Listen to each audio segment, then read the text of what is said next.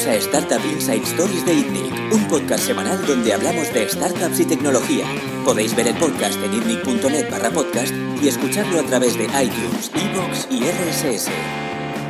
Bienvenidos una semana más al podcast de ITNIC. Eh, esta semana estamos con Jordi Romero, CEO de Factorial, y con Iñaki Arrola eh, de Cafan. ¿Qué tal, Iñaki? Muy bien, gracias por invitarme.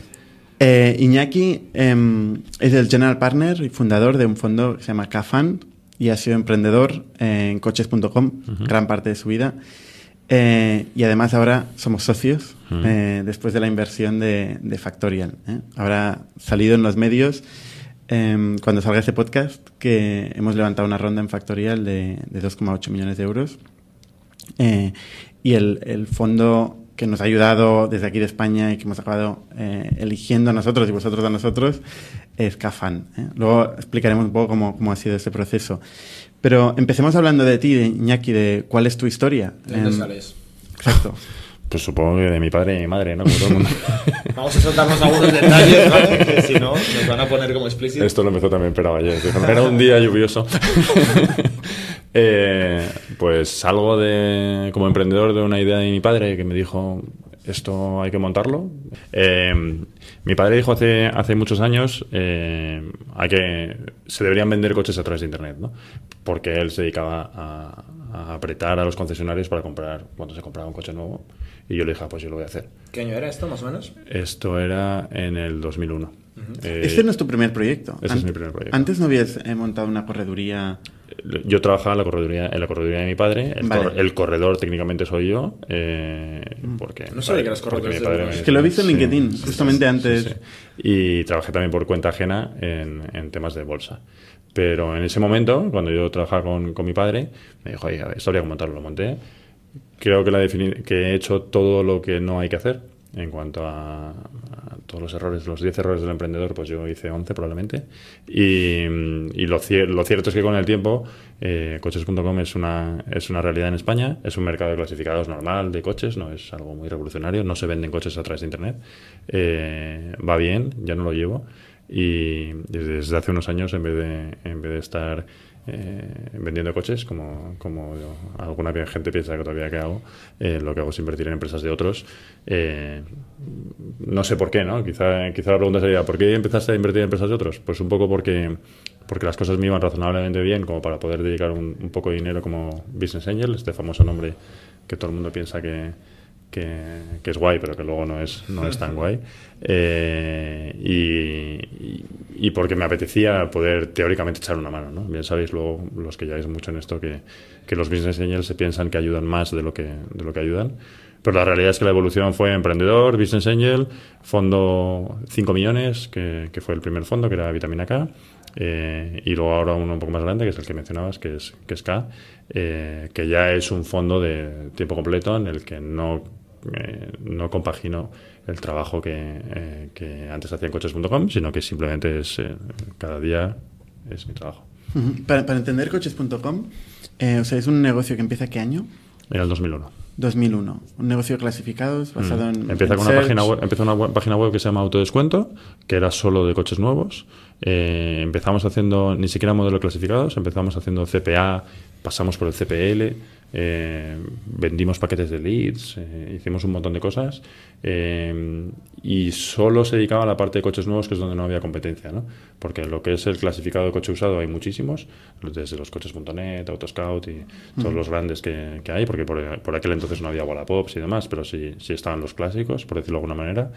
Y lo que tuvimos la, la, gran ocasión es de, mm, unos años después, comprar el dominio coches.com, que nos permitió eh, crecer mucho como consecuencia del search y estar en la parte de usados, que es donde paradójicamente hay más mercado, porque los concesionarios están más acostumbrados a pagar una mensualidad. Concesionario de coches nuevos ya lo tiene hecho, ¿no? La, la marca ya anuncia sus coches, pero el concesionario de coches usados no, no tiene ayuda. Y es un negocio, de, eh, en nuestro caso, el 80% SEO. Uh -huh. Tenemos una maravilla que, que, es ese dominio, que, que, al principio lo hicimos muy, muy mal. Ese dominio?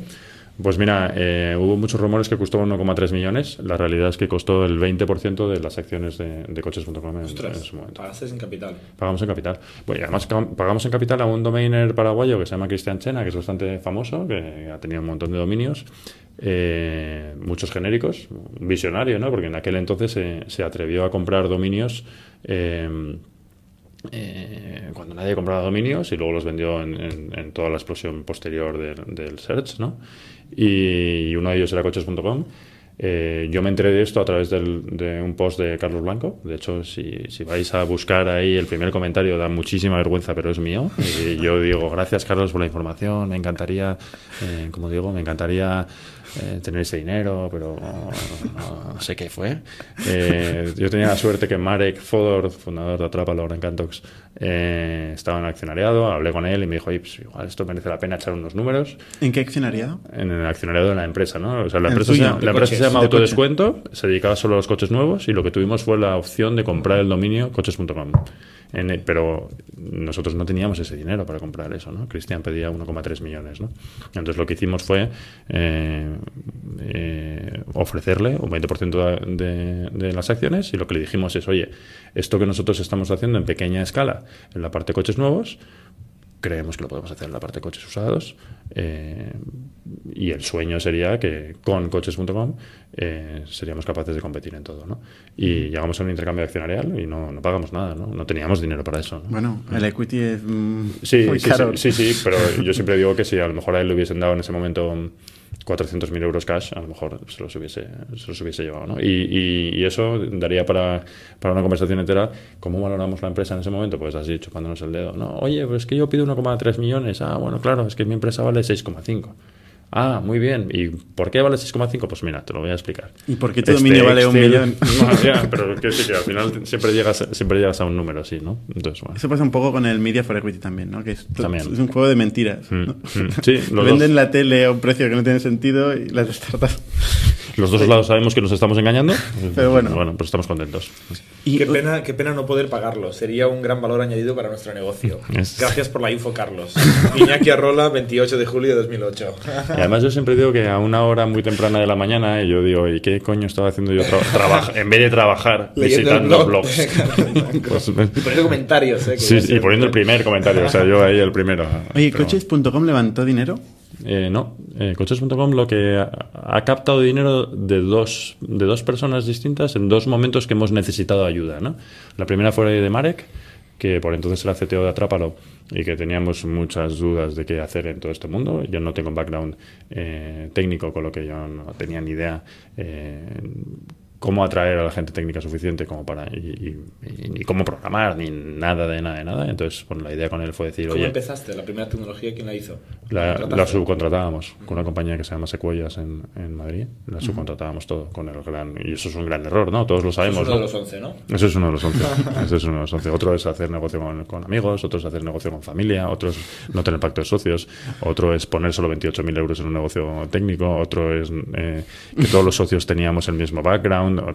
Es que acabo de decir 5 o 6 rápidos. Y, Vale, entonces levantaste dinero con Marek. Ah, bueno, Marek invirtió 50.000 euros. Si se llama levantar dinero, pues sí, levant- levantamos dinero. Y, y invirtió como business angel, ¿no? Para ayudarnos un poco en ese momento, ¿no? Y el segundo momento que, que buscamos dinero fue eh, como un año y medio después de comprar coches.com. eh, hablé con Jesús Encinar, Fernando Encinar y César Oteiza, fundadores de, de Idealista, eh, porque no dábamos con la tecla de, de que estábamos haciendo mal con coches.com. ¿no? Un año y medio después no, no lo levantábamos aquello. ¿no? Y lo que les dijimos es, oye, el negocio de Idealista es el mismo que el negocio de coches.com, porque Idealista lo que hace es cobrar a agencias inmobiliarias por anunciar sus casas. Coches.com cobra a concesionarios por anunciar sus coches. Entonces lo que dijimos es, oye, como no damos con la tecla, vosotros tenéis experiencia, ¿por qué no invertís? Porque necesitamos ayuda, ¿no? Entonces lo que, lo que hicieron fue invertir 150.000 euros eh, por el 15% de la empresa en aquel, en aquel momento y, y lo que hicimos fue pedirles ayuda. Y lo que y en vez de hacer de invertir ellos a nivel personal, eh, lo que dijeron es si os vamos a ayudar una vez que Idealista es un, un, un, un player en este sector eh, y que puede que os tengamos que poner gente de la empresa, no lo vamos a hacer de manera personal, sino que lo hará la compañía. Entonces invirtió Idealista. Pero Mm, Algún día traeremos a Jesús a enseñar también a, a explicar la historia, pero también tenía algunos líos que no podía... O sea, que no, no podía repartir beneficios, dividendos, tal, no tenía... Es una historia también él no lo sé. de pactos de socios divertidos, Mm, creo. mm, No sé. no estaba ahí. Entonces invertían en compañías. Eh, No, yo, no, invirtieron, no invertían en muchas, pero lo que al final vieron es, oye, pues es que nos dedicamos a lo mismo, sabemos de esto. Conflicto también, ¿no? Sí, y eventualmente en aquel momento también tendría sentido que Idealista hubiese hecho algo más en otros verticales, ¿no? Eh, la realidad es que es que ellos ya tienen unas, unas, una visión distinta sobre el futuro, eh, porque ahora pues, no sé si saldrán a bolsa o cuál, es- cuál es su futuro, pero ya no están en un momento de adquirir compañías. Y lo cierto está también claro. es que coches.com también, ha- gracias a Dios, ha crecido, ha crecido bastante. Y ¿Cuánto bueno, ha crecido? pagamos, pagamos dividendos. Pues mira, mis socios no me dejan, no me dejan hablar de, de facturaciones, Vaya. de facturaciones y de beneficios, pero, pero ¿De visitas? te, te atrevo a decir, sí, hombre, de, Antes hablaba de esas cosas, de esas cosas te puedo decir lo que sea. De, de visitas y de todo eso se puede hacer. Pero, o sea, sí te digo que eh, voy a dar un dato. Eh, tiene una EBITDA de más de más de un millón que dedicamos a que dedicamos a, a, mm, dividendos. Y cosa que siempre es una reflexión es cuántas compañías de internet en España conocemos que ganan dinero. Pues pocas, desgraciadamente, ¿no? Porque, porque muchas viven de, o de rondas o de... En parte por culpa de, de los VCs, ¿eh? Seguro, seguro, seguro que sí, sí, sí, sí, sí. Bueno, y también porque las vendemos a veces antes, muchos motivos, ¿no? Y, y también porque somos jóvenes, ¿no? Porque Internet en España parece que es que parece que decimos que toda la vida, pero sigue siendo una Sí, de hecho, industria este comentario joven. en 2008 hace tanto. Claro, no hace O sea, tanto. hace 10 añitos. Mm, Y parece una Claro, eternidad. Parece una eternidad, sí, sí, Coches.com pero- al final lo sacamos live en 2009. Entonces, bueno, pues ya han pasado nueve años. Yo hice una vez un post muy tonto que se llama 8 años, 10 años, 14 años, y lo único que hacía era enumerar eh, nombres de amigos y sus compañías y cuántos años habían pasado hasta que la compañía o era relevante o había sido vendida, ¿no? y, y un poco la, la reflexión era, pues chico, las compañías tardan mucho en, en montarse y mucho en hacerse Mucho grandes, de a pesar sí, de la creencia que hay por ahí que no, en uno o dos años, pelotazo, ¿no? Que es lo que todo el mundo dice. Bueno, ¿qué os voy a decir a vosotros? Ya lo sabéis. Y en coches.com ahora mismo estás como presidente del consejo. Sí. Y hay un director general que lleva la compañía mejor que lo que la llevaba yo. Estoy muy contento de eso. Se llama Gerardo Cabañas. Es un fenómeno que viene de Autoscout. Y, y no me voy a olvidar de Nuño, que, que fue la persona probablemente que cambió la compañía una vez que fue el encaje técnico que yo no tenía, porque fue al principio el empleado, pero luego el socio, que fui capaz de atraer, eh, gracias a la ayuda de Marek, entre, entre otros, eh, de tal manera que hubiese alguien que pensase técnicamente, ¿no? que yo, yo en eso no sé. Y, y que Nuño ha sido la clave del crecimiento SEO de la compañía, que, que si es una compañía que genera esos beneficios es, entre otras cosas, porque, porque tiene un, un 80% de tráfico orgánico. Y eso, pues a día de hoy ¿Nuño es qué? muy relevante. Nuño López Coronado. Mm. Mm. Y habéis conseguido sobrevivir a incontables cambios de algoritmo. Todo, o sea, un montón de empresas de internet han Sí. acabado desapareciendo por apurar un poquito demasiado, ¿no? Sí, pero o sea, yo creo que lo que... hay- lo ¿Nunca, que- ¿Nunca sufristeis un golpe de Google? Uno enorme hace dos veranos. Sí, sí, estando en Nuño de, de viaje de, de viaje de luna de miel. Pobre, pobre mujer. Sí, sí, sí, sí, sí, estaba en Venecia el tío y yo le llamé porque yo sigo, teniendo en mis tabs de en mis tabs de Chrome abierto eh, Analytics. abierto Analytics porque a pesar de, de mucho es la compañía que me paga mis dividendos y tengo un 43% de la empresa, o sea que, que 45% de la empresa, con lo que es relevante el, es relevante mi, mi, mi necesidad de que aquello vaya bien, ¿no? Y sigues entrando en Analytics, ¿eh? Todos los días. Tengo los tengo ahí abiertos. Todos los días. No, ¿Y en el no en el real, te no en el real time. No, eso ya no. Eso lo tuiteaste ya la no. semana pasada. Eso ya no. Sí, es que eso, eso me parece. Yo siempre, yo lo he pasado tan mal. Mira, Nuño y yo hemos hecho tantas barbaridades. Una de las que hicimos, eh, una de las múltiples, era El negocio de clasificados es un negocio que todos los meses, a principio de mes, tú le cobras al concesionario por anunciar sus coches. Pues nosotros hemos llegado a pagar nóminas del mes pasado con los ingresos del mes siguiente, del poco dinero que teníamos, ¿no? Y retrasar pago a proveedores y demás. eh, cosas que no son recomendables para nada, que no hay que hacerlas, pero que en mi caso, desgraciadamente, y luego desgraciadamente, porque a veces se utiliza como ejemplo positivo, ¿no? No, claro, como a él le ha salido bien, parece que a mí me va a salir bien, ¿no? Pero, pero en, en ese momento yo sabía cada euro que tenía en la cuenta. Entonces, yo, no entiendo mucho que, lo- que haya emprendedores que no sepan que, que tiene su cuenta. Oye, no, que haya que llamar al director financiero. Bueno, si sois tres founders que, que hay uno que se ocupa de esto, fine. Pero si, si el founder. No. Es el aire para, para respirar el cash flow. ¿eh? Sí, cuando se olvida esto, se olvida todo. Estamos de acuerdo. Mm. Oye, luego, mm, después de coches.com pasaste a invertir proye- Mm. en proyectos. Primero como business angel y luego de una forma estructurada. También estuviste en Seed Rocket, ¿no? Mm. Sí. Aquí hemos tenido varias gente de, de Seed Rocket. Sí, de hecho yo creo uno de los... Gracias a Marek, porque a Marek eh, yo le escribí un día porque en su blog, creo que lo sigue poniendo, pone su, su Gmail. Y yo le escribí un día y le dije, oye, me parece un tío muy interesante, me gusta mucho lo que escribas, me encantaría que inviertas, ¿no? Y gracias a que él ya había invertido en mi empresa, lo que yo empecé fue a, a tomar contacto con Seed Rocket, ¿no? Y gracias a eso, cuando las cosas empezaron a ir bien, es cuando empecé a invertir como, como Business Angel. Y, y te diría que de las inversiones como Business Angel que he hecho al principio, casi todas vinieron, vinieron del entorno de Sea Rocket. Eh, con el tiempo, en una inversión que no era de Sea Rocket, que, que terminamos montando un fondo, pero las primeras fueron gracias a Sea Rocket. Y, y el primer fondo que montaste es Vitamina... Vitamina K. En el Consejo Sindicatal, Rafa Garrido, que es el dueño de Sequoias, aquella consultora que nos desarrollaba externamente en la web a autodescuento hace muchos años, me dijo, oye, eh, esto es mejorable. Eh, de- por fiscalidad, por poder atraer más proyectos, por, por poder meter más dinero y aguantar en siguientes rondas, por tener un porcentaje mayor al principio, que a pesar de que tengas un fondo pequeño eh, puedas captar más al principio. Y, y lo que hicimos juntos fue, fue entre él y yo, y mayoritariamente 10 más, porque Vitamina K es un fondo muy pequeño, tiene como 4,9 millones, no tiene más.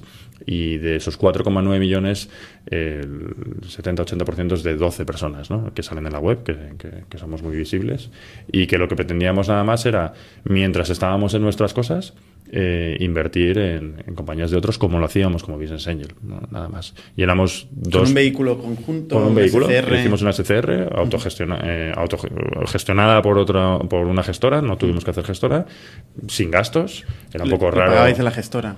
Sí, pero le pagamos una cantidad para que hiciese básicamente los trámites ante la CNMV, eh, pero no teníamos mucho que hacer, ¿no? Y de hecho, eh, y tampoco no tenía ni comisión de gestión ni nada de esto, Cero. porque cero, porque com- es, O contra- sea, es todos contraintuitivo pagarme a mí mismo una Correcto. comisión de gestión es como es O sea, nuestro dinero. Todos los que trabajabais ahí erais los mismos que pusisteis dinero. El 70% sí, luego hay como un O sea, 30% de, de Friends Pulsar pasiva. Family, sí, sí, sí. O sea, sí que tenéis un carry por eso como fondo. Tenemos un cargo como fondo, un- los, los que decidimos, sí. Vale. Mm. Pero se, No, y, se decide, y se decide entre los 12, pero lo que es el fijo, el fijo mensual, el management fee que se le llama en un fondo, cero. Va- vamos a entrar un poco. Explícanos un poco cómo funciona un fondo. Estamos hablando de carry, de Más management interesante que un fee. Cafán, ¿no? Quizá, que, Sí, que es por un eso- fondo más... un Por eso digo, más o sea, eh, bueno, la, la experiencia de Cafán o la- pero cómo funciona un fondo en general. Es decir, el man- ¿qué es el management fee? ¿Qué es el carry? Pues mira, fondos, fondos hay de muchos tipos, ¿no? Pero si hablamos el más estándar es aquel, es aquel en el que yo voy a captar eh, financiación, eh, recursos para poder invertir en, en proyectos de, de otros y en el que yo normalmente soy el gestor, ¿no? Voy, voy a poner números de, de Kazan porque son los números reales y porque somos hipertransparentes, ¿no? Eh, nosotros eh, fuimos a captar 50 millones, ¿no? Y cuando vas a captar 50 millones, pues... ¿Dónde vas a captar 50 millones? Pues eso, lo primero que dices es a dónde voy, ¿no? Y nosotros lo que hicimos fue dividirlo en dos trozos, ¿no? Por un lado, inversores institucionales y por otro lado queríamos que determinada gente eh, relevante en el mundo empresarial español o relevante en el mundo de Internet español eh, invirtiera también, ¿no? Eh, para ver si éramos capaces de que esa gente pudiese dar valor a las compañías que, le- les interesara. Por supuesto no es obligatorio, ¿no? Entonces, y ahí está, pues como cuando abres una ronda, ¿no? ¿Y qué hago? Pues bueno, pues empiezas a abrir puertas, ¿no? Y decir, y lo primero que te encuentras es que la gente lo primero que te dice es que tienes que invertir tú, ¿no? Que, pues como Skin vosotros. ¿no? Skin in the game. es, ¿Tú, tú cuánto pones? Vale, 50 millones, pero tú cuánto pones, ¿no? Y, y los, y los nombres eh, que se utilizan en toda esta jerga, lo primero es cuál es el management fee, es decir, yo capto 50 millones de gente, una parte lo pongo yo y otra parte lo ponen los inversores, pero yo a esos inversores les capto un porcentaje anual, ¿no? Eh, les, les, capto, les cobro un porcentaje anual, ¿no? En el caso de Cafán cobramos un 2,5% anual máximo, con un máximo del 16% durante los 10 años de vida del fondo. Eso significa que cobramos un promedio de 1,6%. ¿no? Es decir, en un fondo de 50 millones, no son 50 millones, sino son 50 millones menos los fees. Los fees de 16% máximo significará que no inviertes 50, sino que inviertes 42. ¿vale? Entonces, eh, lo que haces es establecer una estrategia de inversión de captar dinero y de luego y de luego de captar dinero para invertir en compañías y para en algunas de ellas continuar en aquellas que van bien y luego está el y, y según el retorno del fondo entra lo que decías el famoso carry ¿no? ¿qué es el carry? pues el carry es cómo dividimos los beneficios eh, si vosotros sois mis inversores, lo normal es que yo, los números estándar son que yo me llevo el 20% de la plusvalía y vosotros os lleváis el 80%. Y hay un, hay un anglicismo adicional que se llama hurdle rate, que significa que hay un 8%, que también es el número estándar, que vosotros tenéis que cobrar cada año combinado antes de que yo, me co yo cobre el 20%. Bueno, por Restando hacer... también el management fee, ¿eh? Eh, que has contado antes. Es sobre el retorno, es decir, vamos a hacer números. Imagínate, que, imagínate que, que, quita el management fee, es decir, 50 millones. Imagínate que de los 50 millones yo saco un retorno de 100 millones adicionales, ¿no? Es decir, que, que mi fondo, después de todo, se termina cerrando con 150 millones, ¿no? 50 se le devuelve a los inversores y sobre eso no hay nada. De los 100 millones se reparte 20, 80, 20 para los gestores, 80 para los inversores. Pero como eso se va devolviendo deal by deal, es decir, que a medida que vamos desinvirtiendo, vamos dándole el dinero a los inversores. Antes de que entre el 20-80, yo tengo que estar pagando un 8%. Antes de que yo cobre 20, vosotros tenéis que cobrar un 8% cada año. ¿De todo el portfolio o solo de lo que se ha desinvertido? Del retorno del fondo. De retorno al fondo. Del retorno al fondo, claro. Al final lo calculas y dices, oye, a ver, estamos ya en el año 6. Eh, llevamos un retorno de solo el 10% pues como no es un 8% cada año, yo todavía no puedo cobrar mi 20%. Okay. ¿vale? Y el, el, management fee se cobra sobre la, la, cantidad comprometida del fondo. Correcto. No sobre lo dispuesto, no sobre lo invertido, sino la cantidad comprometida. ¿Los 50 millones los tenéis en el banco hoy? No, los vas llamando según vas, según vas. Eso es una cosa que en, que en el argot eh, de los fondos se llama capital call. Es decir, que tú vas llamando al dinero a medida que vas invirtiendo. Siempre tienes no pasa que, que, lo llames y no vengan. bueno, puede pasar, pero, pero están bastante, están, los fondos están bastante preparados para que si tú haces eso como inversor, pierdas o toda tu inversión o casi toda tu inversión. Entonces no te merece la pena. Es decir, que cuando decides, eh, imagínate que te dicen, oye, no, año 2 ya no puedes poner más dinero. Ya, pero es que vas a perder todo lo anterior. A lo mejor te interesa buscar a alguien que te lo compre con algo de descuento. Y, ¿Hay secundaries entre el sí, PIS? Sí, secundaries entre el PIS. No son muy comunes. expliquemos sí, perdón. sí, Movimientos entre, entre socios, no inversores del fondo de capital de inversión, ¿no? Que al final, es que al final tú tienes un porcentaje. está yendo muy bien, pero no es líquida y, un, y uno de vuestros inversores quiere líquido y se lo vende a otro. Eso es, eso es. Sí, no son muy comunes, pero, pero los hay. Sí. Uh -huh. Muy bien. Y vosotros, por ejemplo, eh, lleváis casi cuatro años como Cafán. Dos. Ah, dos años. No vale. conoces a tus socios todavía tanto. Hago bueno, caso a LinkedIn, pero entiendo que es cuando empezasteis claro, con el proyecto. Otra cosa es que el fondo estuviera es, ya. El listo. fondo se lanza en julio del 16. Julio del bueno, 16, o sea. Técnicamente dos, dos, años y dos meses. Dos años. Mm. Eh, ¿Cuántas inversiones habéis hecho? Eh, con la vuestra, 20. 20. Factorial es la 20. ¿Y habéis desinvertido? Todavía no hemos desinvertido en nada. Eh, al final, el proceso de un fondo es: un fondo, una cosa que nos ha falta por explicar es que un fondo dura 10 años. ¿no? En esos 10 años suele estar dividido en periodo de inversión y de desinversión. ¿no? Por, por, hacerlo fácil 5 y 5, ¿no? pero normalmente depende de más cosas, ¿no? depende del número de compañías en las, que, en las que hayas invertido, porque a veces defines un número máximo de compañías en las que hayas invertido, o depende de un número máximo de importe invertido en las compañías para generar la cartera, o depende de un plazo máximo de años. Hay determinados triggers que lo que hacen es decir, a partir de ahora ya se acaba el periodo de inversión y empieza el de desinversión. Pero el fondo está 10 años vivo. ¿no? Entonces, la vida normal de un fondo es que lo primero que ves no son las desinversiones, sino, sino normalmente son las muertes. ¿no? Son las compañías que en primera ronda eh, inviertes, pero luego las cosas no salen. Y, y, los fondos, al contrario de lo que mucha gente piensa, no somos, venimos aquí a invertir y meter más dinero en aquellas que van bien, pero desgraciadamente dejar morir a aquellas compañías que vayan mal. ¿no?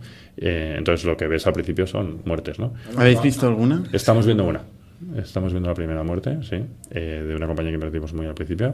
Ya lo harán público en, en un tiempo. Y bueno, no se puede salvar. Pasa. No, entonces, ¿Cuál por, es el, por- el por hacerlo, si- ¿Cuál- si ¿Qué ha ido mal? ¿El equipo, el mercado? Aquí no han encontrado el product, el product market fit. Nosotros estamos invirtiendo entre 100 y 2 millones de euros, entre 100.000 euros y 2 millones de euros en fase inicial. ¿no? Eh, en algunas compañías estamos invirtiendo preproducto y en otras compañías cuando ya tienen métricas. ¿no? Y somos bastante agnósticos en qué invertimos. ¿no? Eh, en esta compañía es que no han encontrado, o sea, encontraron el, el, el uso de los usuarios, lo que no han encontrado es la monetización de esos usuarios, que sí, sí que sirve para algo. ¿no? No ¿Y no han encontrado más capital para seguir probándolo o han decidido que no merece la pena? Una mezcla de las dos cosas. Mezcla de las cosas. Es una decisión dura, ¿no? Esta. Sí, sí, Porque sí. Hay mucho invertido. Mm, mm. Sí, en, en nuestro caso no es, no es una compañía en la que hayamos invertido mucho No, pero dinero. no dinero, ¿eh? O sea, No, años hombre, de vida, eso, prime es, time. eso es lo más duro, ¿no? Y, y no lo- y os lo dije el día que nos vimos aquí la última vez, pero siempre lo decimos, ¿no? Es, es por un lado eh, las gracias por invertir y por otro lado también el ver en qué se puede ayudar, ¿no? Y ayudar en esos momentos también es difícil, ¿no? Porque al final la persona siente que mm, ha salido mal, siente que te ha fallado. Hay que entender que un fondo va a perder dinero y es que no pasa absolutamente nada, pero no es fácil el, el ayudarle a la gente porque además porque todos queremos ver la parte positiva, ¿no? Ya lo sabéis que lleváis mucho tiempo montando empresas, siempre nos, nos anclamos en lo bueno. Sí, sí, sí. El emprendedor es, es optimista, ¿no? Y, y por definición le cuesta un poco eh, decidir. Algo como cerrar una compañía es como algo Mm. anti-emprendedor, ¿no? Sí, sí, siempre hay un no, ahora va a salir bien, tal. Ah. Y yo creo que además es que hay una, hay una creencia bastante mal arraigada de la zona de confort y de no hay que empujar porque luego sale. Y yo soy un ejemplo de a mí como emprendedor extremado la zona, la zona de confort. Me ha salido bien, pero es que eso no hay que hacerlo. Y lo digo yo hacia atrás cuando me ha salido. ¿Por qué dices que eres un ejemplo de zona de confort? Porque yo antes decía, oye, con Nuño, por ejemplo, hemos estado pagando nóminas del mes siguiente con, de, de Ah. nuestros clientes. De, de- con- o sea, hemos pagado nóminas del mes anterior con, con, con ingresos del mes siguiente. En una compañía tienes que tener dinero suficiente para cerrarla. Por supuesto, no teníamos dinero para cerrarla porque estábamos cobrando estábamos, y estábamos haciendo algo que probablemente no sea legal. Porque es legal eh, no tener un margen de dinero y estar cobrando con el dinero de tus clientes pagando empleados. Bueno, No sé, si- por lo menos está en el límite, ¿no? Y, desde luego, y, y- y también está en el límite de que si cuando llegas a esa situación normalmente es porque tú no puedes poner más, ¿no?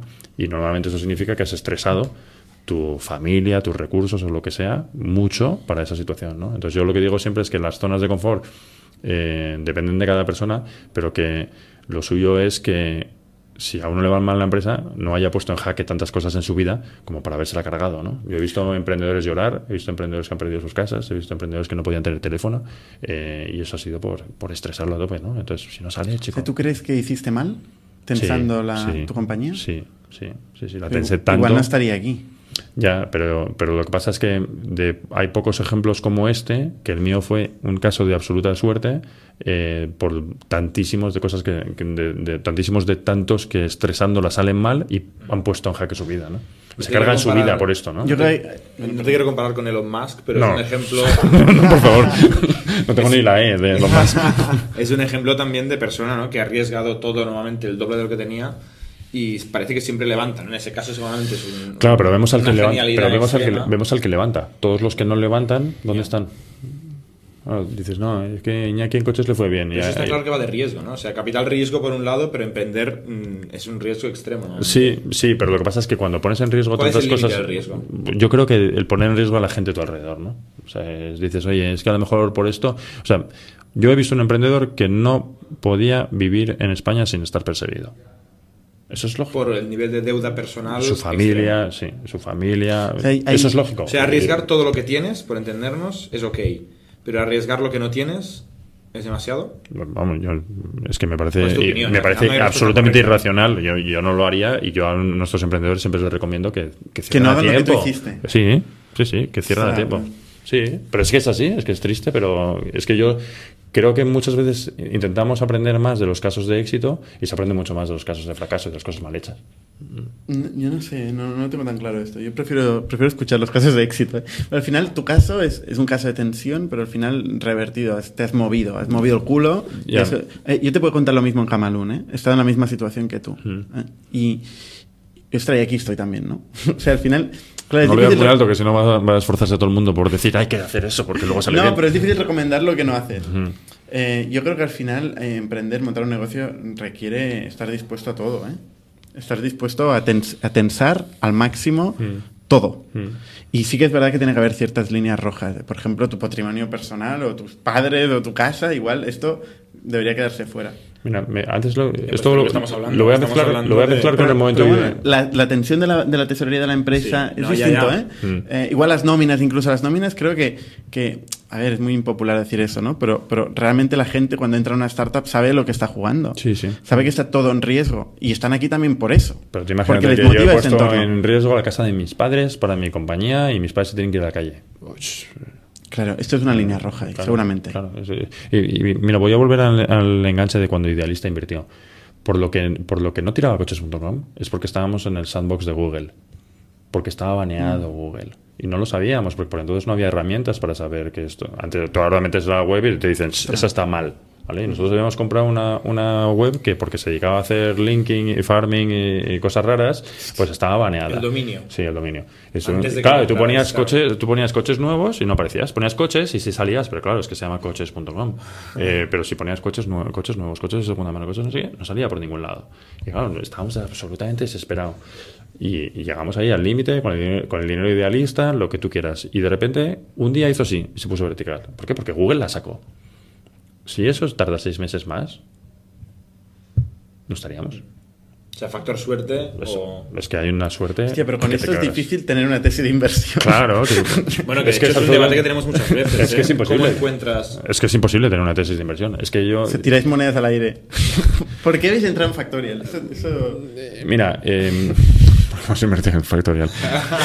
Lo voy a hacer un poco mirando la. saber la respuesta. es muy arriesgada esta pregunta. Pues entiendo que por vosotros y por el mercado y porque, hace- y porque con, con- con unos recursos estáis haciendo cosas. Ya está. Y, y porque tenemos, y porque cualquier estrategia de un fondo eh, presupone que la mortalidad de las compañías, de la mortalidad de determinadas compañías va a compensar con aquellas que va bien y en las que voy a meter más dinero, ¿no? O sea, al final el juego nuestro y de cualquier fondo es meter un porcentaje pequeño del fondo en, en nuestro caso 30%, en, en la creación de, las- de la cartera, quitarte las que van mal y meter más dinero en las que van bien. Y entonces, teóricamente, los números salen. Y cuando digo teóricamente es porque el mundo del venture capital es muy difícil y porque eh, solo la mitad de los fondos de venture capital recuperan su dinero. O sea que ya, ya, empezamos mal, ¿no? La mitad pierde o todo o, algo, ¿no? Pero ¿por qué inviertes en unas compañías o, o en otras? Hay, las compañías no son comparables, desgraciadamente. Yo miro hacia atrás las compañías en las que invertimos en vitamina y, es- y estoy igual de seguro que si volviese a estar en la situación en la que estuve al decidir con cada compañía, decidiría invertir, a pesar de que ahora digo, qué estupidez haber invertido en esa compañía, era obvio que iba a salir bien, o qué, o, o por qué iba a invertir, por qué invertí yo en 8fit, ¿Por qué me hiciste en Nightfit? por Pablo, por Pablo y por ¿Qué- qué Pedro, tenía Pablo? y ya está, nada. Que había hecho algo, No, algo que estaba haciendo algo en Redwood con vosotros y que, y que y que estaba dedicándose a esto y que ya está. Y que era un riesgo pequeño. Invertimos 150.000 euros en Netflix en la primera. ¿Vitamina K o Cafán? Y también acá. Que ¿Estás estoy contento, súper contento. Súper contento. Sí, sí, vamos. Y, y está dando una parte importante del, re- del retorno al fondo actual. Pero igual que podemos decir... O sea, Cafán invirtió también. no, vitamina K. No, Cafán no puede invertir en compañías de vitamina K. Ah, claro. No, no, eso está... por eso, dicho lo hemos puesto en el pacto de socios. Bueno, no, no, he dicho vitamina. No, no, no. Ah, vale, vale. 8fit es una inversión de vitamina K y Cafán no puede invertir ni en ninguna compañía nuestra personal ni en ninguna compañía de vitamina K. Lo pusimos por si acaso, porque es que nos da, nos da igual, ¿no? Y, y, y otra de las cosas que, creo que, hay- sirven como reflexión es que para un VC no es nada fácil comparar un deal con otro. ¿Por qué hago el vuestro y no hago el de un emprendedor que hay por ahí que puede tener cosas buenas, ¿no? Pues, pues es que al final hay hasta un tema de tripa de decir por aquí sí, por aquí no. Y ya está. Y hay un componente de suerte enorme. Especialmente sí, ¿eh? cuando ya son las cosas más, más... Cuando inviertes en bolsa, pues esto es otra cosa. Todo lo pasado es más fácil. Mm, También. Eh, una pregunta, Iñaki. Cuando nosotros estuvimos hablando mucho eh, de Factorial, ¿no? de este proceso de inversión, tú y otra gente en la que tú has invertido, eh, hablabais mucho de nuestro criterio a la hora de elegir un inversor. O sea, tú casi... A elegir un emprendedor. No, no. Nuestro criterio como Ah, emprendedores vuestro. para Mm. elegir un inversor, en este caso vosotros, pero Mm. bueno, o sea, tú mm, nos hacías mucho challenge, ¿no? Es decir, ¿quién queréis Mm. en la compañía? ¿Quién queréis en el consejo? ¿no? Y, y muchas de las referencias que nos dieron otros emprendedores donde Cafand está o tú estás involucrado, iban en, este, en esta dirección, ¿no? Es una, es una persona que es, casi empatiza más con el emprendedor que con el inversor, siendo el mismo inversor. Sí. Eh, ¿qué, qué tiene que buscar? O sea, ¿cuál es tu criterio para un emprendedor? ¿Cuál es el mejor inversor para, para un emprendedor? Y no me digas también acá. O sea, ¿qué hay que buscar? O Cafán. Eh, hay, que, hay que buscar. O sea, yo creo que es que no, probablemente no haya que buscar nada, sino que hay que preguntar qué, qué pasa con ese inversor cuando las cosas no salen bien y cómo de generoso es cuando las cosas salen bien. Con esas dos cosas probablemente tengas mucho que mucho que mucho sabido, ¿no? Eh, al final la gente quiere saber cómo funcionan los buenos y los malos momentos, ¿no? Pero ¿añaden valor los, los inversores? Mira, yo una vez hablé con un VC americano que decía que él intentaba buscar los eh, life-changing events para sus participadas. ¿no? Él lo que decía, y yo compro mucho en eso, eh, es que eh, el trabajo lo vais a hacer vosotros. Puede que nosotros os ayudemos a pensar alguna vez y alguna vez os demos algo de, valor, ¿no? Pero la realidad es que si esto sale bien va a ser por, vosotros tres. En, en el caso de K, sí- lo que sí que decimos es que intentamos abrir puertas para que vuestras posibilidades sean mejores, pero las cosas las hacéis vosotros, ya está. Entonces, y que somos un poco distintos como para intentar hacer preguntas distintas. Pero en ese ser distintos, muchas veces es las experiencias negativas que hemos tenido, las cosas que hemos hecho mal o las cosas que hemos visto mal, antes que las cosas que se han hecho bien, ¿no? Entonces, ¿qué, qué tienes que preguntar como emprendedor a un VC para saber si es bueno o malo? Eh, bueno, yo creo que preguntarle mucho. Tú tienes que saber en qué momento. Una cosa son las partes técnicas, ¿no? Es, oye, ¿cuánto invierte? ¿Qué capacidad Obviamente, tiene no, follow-on? Pero eso no se pregunta mucho, ¿eh? Es- a la gente no se le pregunta en qué momento de- del, del fondo estás. Oye, no, estoy al final del periodo de inversión. Pues ese fondo es menos interesante para ti. No pasa nada. Es, eh, y, y yo creo que lo que más hay que preguntarle es si crees que me puedes ayudar en algo, ¿en qué me, en qué me puedes ayudar? ¿no? Porque el dinero de todos es igual. Cuando dice esto que es menos interesante el final del periodo de inversión es porque tendrá más prisa en desinvertir, ¿no? Los fondos se cierran porque al final, como tenemos un management fee, yo estoy recibiendo dinero por parte de mis inversores por gestionar sus inversiones. Eh, yo no quiero tener un fondo abierto sin idea porque estoy cobrando un management fee, ¿no? Entonces lo tengo que cerrar en algún momento. Y en ese momento, oiga, señores de Factorial, que, que, voy a cerrar el fondo. Ya, pero es que nosotros nos quedan muchos años. Dices, ya, pero es que yo tengo que vender mi participación. Y para ti es un. Igual no pasa nada, porque buscamos un comprador, compra la participación y ya está. Pero para vosotros, aunque solo sea, es algo a lo que dedicarle tiempo. Y en otros casos lo que te obligan es a vender la compañía entera. Es, oye, no, no, Hombre, espera, espera, cuando no. hay dos o tres fondos Que me tienen voy a dedicar poder- yo a buscar ofertas por ahí y que es que vosotros no queríais vender por, eh, por ahora. Pues depende de los pactos de socios, pero a veces. Es una de las cosas que hemos luchado bien Bien. Bien. en este caso, ¿no? Sí.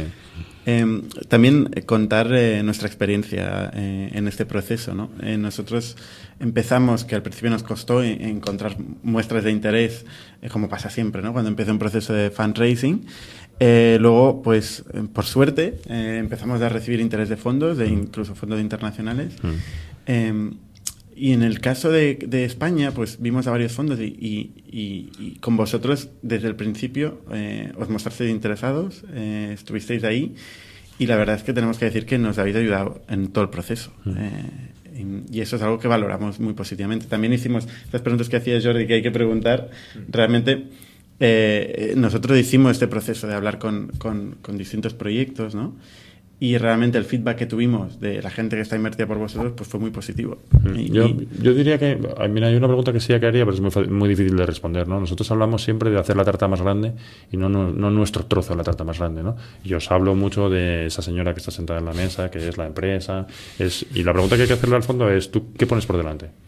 ¿Tu participación o hacer la compañía más grande, ¿no? Y eso es muy difícil de responder, ¿no? Y nadie te va a responder, y todo el mundo te va a decir que sí, que la empresa tal. Pero cuando al final le preguntas eso a las participadas, esa, esa es la clave. Es, oye, que no, que es que aquí a lo que venimos es hacer una compañía grande. Sí, sí. No, yo puedo validar el, el feedback que hemos recibido de referencias y con nuestras semanas de relación como socios, eh, es que realmente Cafán ha demostrado que vosotros ponéis la compañía por delante de vuestro propio interés, en el sentido de que vuestro interés es el de la compañía a largo plazo. Dos cosas sobre eso. Una, eh, no hemos pagado este podcast, o sea que no, no es publicidad. y, y dos, un inversor me llamó una vez el Robin Hood de los emprendedores, estoy muy contento de, de de serlo. Porque es que hay que luchar. Pero es que lo que no se dan cuenta esos, esos inversores es que si yo lucho por la compañía es porque creo que voy a hacer una compañía más grande, luchando por ella. Sí, sí, no, obviamente. sea, tú tienes es que todo. luchar para los emprendedores y para los, tus inversores también, ¿no? Para Hombre, los del. ¿no? No, no, no, no, no, yo lo que no tengo que hacer es el tonto, pero, pero lo que sí que tengo que, y por eso muchas veces en las negociaciones yo os hacía ver, oye, pensar cómo funciona un fondo, pensar que hay cosas que se piden, aunque solo sea por no quedarte colorado y que pasen cosas raras, pero, pero de ahí a que muchas decisiones de las compañías a veces se hacen eh, pensando en mi parte, o pensando en vuestra parte, o pensando en la parte de la empresa, ¿no? Y yo quiero pensar que no tengo que pensar ni en los emprendedores ni en los inversores. Tengo que pensar en la compañía y a la vez estaré pensando en todos. Para hacer una última reflexión en cuanto a, a mercado, ¿eh? ¿tú cómo, cómo crees que es España y, y Europa dentro, de lo dentro del mundo de la emprendeduría, ¿no? o del entorno global de, de emprendedores? ¿Crees que aquí en España hay madera de emprendedor en general? ¿Crees que ha cambiado en los, en los años que estás invirtiendo? Bueno, yo, o sea, yo creo que ha mejorado tanto, eh, pues siempre lo digo, ¿no? Y, y esto lo podéis ver en el ejemplo de coches.com, ¿no? Coches.com que era un mercado de clasificados, eh, local, que nos agarramos al SEO y al SEM y, y ya, y no, no- nada más, ¿no? Eh, y, y que, y, que, y que contratábamos a la gente de aquella manera y que no teníamos recursos. Ahora te encuentras con gente que quiere lanzar cosas mucho más grandes y que, lo, y que hay recursos para ello, que muchos son capaces de estar peleando internacionalmente desde el día uno en mercados hipercompetitivos y que España es un gran país donde, donde vivir y donde atraer, y donde atraer talento. ¿no? Entonces, ¿qué creo que somos? Somos un país muy joven, pero con mucha capacidad de seguir creciendo. Probablemente no comparable con nadie. Es decir, no, es que tenemos que ser Silicon Valley. Pues chico, vamos a ser otra cosa. No, no vamos a ser nunca Ya, pero Valley. bueno, ¿no? en cuanto a tamaño, ¿no? O sea, nosotros no hemos creado un Facebook, un Amazon, un Twitter. No, pero, pero lo haremos. Es decir, Lo haremos. A, a mí me decían, a mí me decía Rodrigo de Point Nine, me decía en su momento, y le tengo, eh, le tengo muchísimo cariño y, y- y compartimos inversión en Factorial. eh, él me decía, "Jo, yo no sé si hay hueco para un fondo de 50 millones en España. Y también me lo decían cuando había un fondo de 5 millones, ¿no? Yo lo que creo es que aquí hay suficiente madera como para ir creciendo y que en su momento construyamos cosas grandes, ¿no? También se decía en su momento, nunca va a haber un unicornio. Digo unicornio por la famosa métrica, que es una gilipollez lo de unicornio, ¿no? Pero la famosa métrica de los mil millones. Bueno, pues con el tiempo ya hay alguno, otros están cerca, y, eso no es una métrica en sí, ¿no? Sino pero demuestra la evolución de- del mercado, ¿no? Y cada vez hay más dinero y las cosas se están haciendo bien. O sea, eh, voy a hacer una, voy a hacer el publi también de, de un, de un fondo, de un fondo medio competidor nuestro. O sea, ya es el mejor fondo de Europa. También se decía, no, el dinero del ICO está tirado. ¿Ah, sí? Pues es el mejor fondo de de Europa de los últimos 10 años. Es que tienen la suerte de haber cogido Cabify. Bueno, no tienen la suerte, tienen la visión y los arrestos de haber invertido en Cabify. y Globo, y desde. España, sí, y desde España, sí, pero lo que está haciendo el retorno al fondo 1 es, es Cabify.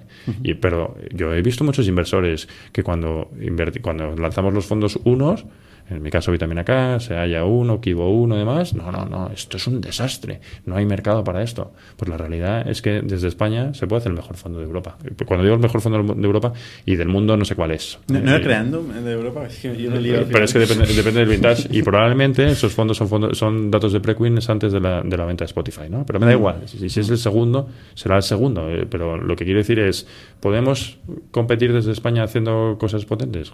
¿Por qué no? O sea, ¿por qué los, de los mayores bancos de- del mundo están en España? ¿Por qué unos señores más ricos del mundo están en España? En, de- de- por- ¿Y por qué no vamos a hacer eh, hoteleros, en textiles? ¿Por qué no vamos a hacer algo fuerte en Internet? ¿Entre Pero- Barcelona y Madrid hay diferencias? Sí, hay muchas. Pero nosotros, curiosamente, siempre hablamos de un tercer ecosistema, ¿sabéis? Siempre hablamos del ecosistema de Madrid, el ecosistema de Barcelona y el ecosistema de los extranjeros en Barcelona. Que es también bastante interesante. Mucho founder extranjero que está montando compañías. Esto no cuenta como Barcelona, ¿eh? Sí, pero, sí, pero parece como que estáis menos conectados. Parece como que, especialmente yo creo que es, que es más difícil de acceder para los inversores, ¿no? Porque el inversor. Se van porque- afuera directamente. Claro, el que es un inglés que está aquí, pues, capital, pues pues aquí en le pide Londres. dinero, pues oiga, a Londres me voy a mi pueblo y busco, busco dinero allí, ¿no? Y sí, son distintos, pero los dos evolucionan muy bien, ¿no? Y esta pelea famosa, que es que parece la pelea del fútbol, Madrid-Barcelona, joder. En los No te dos vas a lados mojar, hay- no te vas a mojar. no, eh, pues ¿De mira, dónde eres? Yo, yo soy de Madrid como nadie. Es decir, Madrid como- sí, de Madrid ciudad, pero mi padre era, era de Bilbao. Eh, nosotros tenemos más o menos a tercios ahora el, el fondo. Un tercio de Madrid, un tercio de, de Barcelona, también incluyendo extranjeros, y un tercio, y un tercio de otros lados. Eh, de- sí, tenemos una compañía en Salamanca, tenemos, tenemos una compañía en Alicante, tenemos compañías en sitios distintos, ¿no? Eh, y, y ¿qué, ¿dónde hay más? Que yo no- es, es muy, o sea, yo creo que cada vez que decimos hay más en un sitio que en otro, no nos damos cuenta de como fondo lo chiquitos que somos a la hora de pensar dónde hay más, ¿no? Hay más inversión en Barcelona ahora, es evidente, pero eh, es un ecosistema que va creciendo. Y última pregunta, ¿mujeres emprendedoras? Es una pena. Todavía no he podido invertir en ninguna. Tenemos varias a las que estamos persiguiendo, pero no, es una pena. No, no, no hay. No hay. Eh, recibimos el 4% de los proyectos solo son de chicas, solo. Y si el 4% de los proyectos son de chicas y al final invertimos en uno de cada 100, pues invertiríamos el 0,04%, ¿no? Y no, no, No, hemos sois recibido. vosotros, es un tema cultural, digamos. Es un tema coyuntural. Es que yo no sé si es un tema coyuntural, si es un tema de riesgos, si es un tema de qué, ¿no? Gracias a Dios, cada somos un ejemplo en que, en que cada lo hemos montado Karina y yo, ¿no? Y Karina es, es una mujer maravillosa y es de los pocos ejemplos que tenemos en el, en el Venture Capital, ¿no? Pero a nivel de emprendedoras, es que hay muy pocas. Es cierto, en los fondos también hay... Hay pocas. Sí, sí, sí, Bea, eh, Bueno, en Saía, justamente. Liz, hay poquitas, sí, sí. Oye, Iñaki, muchas gracias. Nada, vosotros. Eh, muy interesante todo lo que nos has contado. Yo creo que la gente no sabe cómo fun- funciona un fondo. Eh, Bueno. Son esa gente con el dinero y tal, y vosotros explicáis muy transparentemente todo en vuestro blog, en vuestros canales. Tenéis un podcast también. Tenemos un podcast, em- hemos- somos tan transparentes que tenemos el La, term sheet publicado. ¿La K es de Iñaki o de Capital? No, no, no, han ni, de Iñaki, ni de Iñaki ni de Karina que se escribe con C. La K viene vitamina K y era porque Rafa dijo que, que, que las empresas, además de dinero, a veces les venía bien que se les echase una mano en algo y la vitamina K parece ser que es una célula que necesitan los glóbulos blancos o rojos. No me sé la historia ni siquiera después de tantos años y yo le dije, ah, fenomenal, qué nombre más bueno. Y K era un poco el decir, oye, pues hemos intentado ayudar un poco a los emprendedores, eh, tenemos que poner una K por algún sitio. Entonces, que dijimos? Lo más sencillo que es poner, pues solo una K y ya, ya está. Es fácil. Pues muchas gracias y nos vemos la semana que viene. Suscribíos a nuestro podcast semanal en youtube.com barra iTunes, iVoox o RSS para no perderos ningún episodio. También lo podéis recibir en vuestro correo suscribiéndoos a nuestra newsletter semanal en itnic.net.